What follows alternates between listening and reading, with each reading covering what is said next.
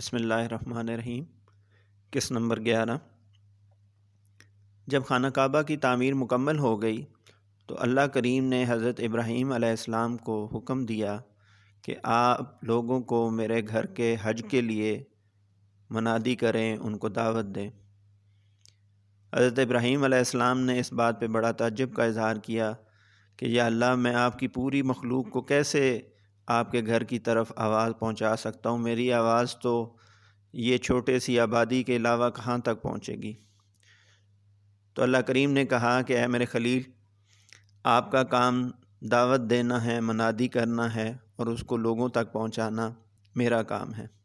چنانچہ اسی حکم کے بارے میں سورہ حج کی آیت نمبر ستائیس میں یوں کہا گیا۔ وَأَذِّن فِي النَّاسِ بِالْحَجِّ يَأْتُوكَ رِجَالًا وَعَلَى كُلِّ ضَامِرٍ يَأْتِينَ مِن كُلِّ فَجٍّ عَمِيقٍ اور ترجمہ، اور لوگوں میں حج کا اعلان کر دو کہ وہ تمہارے پاس پیدل آئیں اور دور دراز کے راستوں سے سفر کرنے والی ان اونٹنیوں پر سوار ہو کر آئیں۔ جو لمبے سفر کی وجہ سے دبلی ہو گئی ہوں۔ چنانچہ روایات کے اندر آتا ہے کہ حضرت ابراہیم علیہ السلام نے وہ اسی پتھر پہ جس پتھر سے آپ خانہ کعبہ کی تعمیر کرنے کے دوران استعمال کرتے تھے، اسی پتھر پہ کھڑے ہو کر اور اسے حکم دیا کہ وہ بلند ہو جائے اور خانہ کعبہ کی دیواروں کی بلندی تک اسے اوپر لے جا کر دعوت حج دی۔ اسی طرح ایک اور روایت کے اندر یہ بھی آتا ہے کہ آپ صفا پہاڑی کے اوپر تشریف لے گئے اور آپ نے یہ منادی یہ اعلان وہاں پہ کیا۔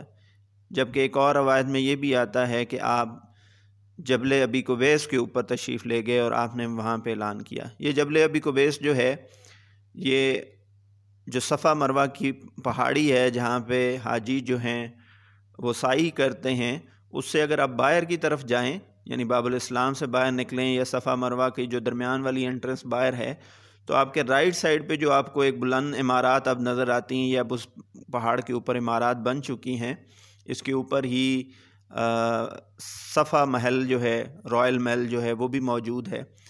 تو اس پہاڑ کے اوپر آپ تشریف لے گئے۔ اس پہاڑ کے بارے میں کچھ اور روایات ہیں۔ ایک تو یہ کہ اللہ تعالیٰ نے قرآۂ ارض کے اوپر سب سے پہلے اپنا گھر بنایا، تعمیر کروایا فرشتوں سے۔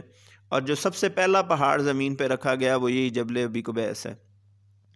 اس کے علاوہ اس کی ایک اور اہمیت یہ بھی ہے کہ نبی کریم صلی اللہ علیہ وآلہ وسلم نے جو اشاروں سے چاند کو دو ٹکڑوں میں تقسیم کیا تھا اور پھر اسے کمبائن کر دیا، جوڑ دیا تاکہ جو وہاں کے مشرقین تھے انہوں نے کہا تھا کہ ہمیں کچھ معجزہ دکھائیں۔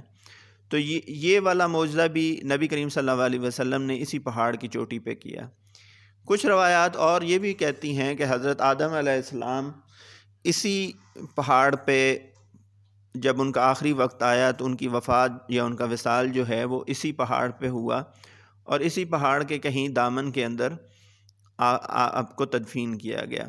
واللہ عالم اس کے علاوہ ایک روایت اور یہ بھی ملتی ہے کہ جب حضرت نو علیہ السلام کے دور میں سیلاب آیا اور اللہ تعالیٰ نے دنیا کی ہر چیز کو بہا دیا تو جو ہجر اسود تھا، اللہ تعالیٰ نے ہجر اسود کو اس جبل ابی کو بیس کے اندر چھپایا یا اس کے اندر اس کو پناہ میں رکھا۔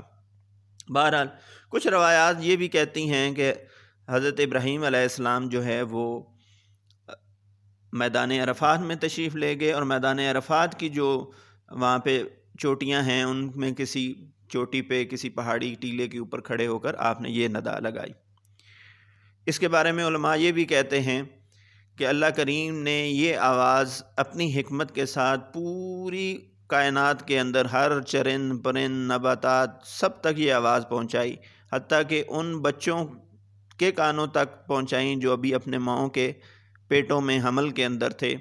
اور یہ بھی علماء فرماتے ہیں کہ ان تمام روحوں تک بھی یہ آواز پہنچائی گئی عالم ارواح کے اندر، جنہوں نے قیامت تک ابھی دنیا میں آنا ہے جنہوں نے جو ابھی تک تشریف نہیں لائے۔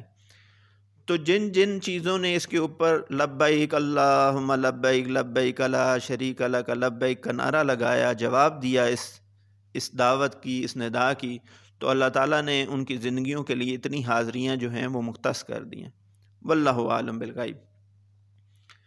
چنانچہ اللہ تعالیٰ نے اپنے گھر کی آبادی کے لیے یعنی اپنے گھر کے طواف کے لیے، اپنے گھر کی زیارات کے لیے جو ندا لگوائی، وہ حضرت ابراہیم علیہ السلام سے لگوائی۔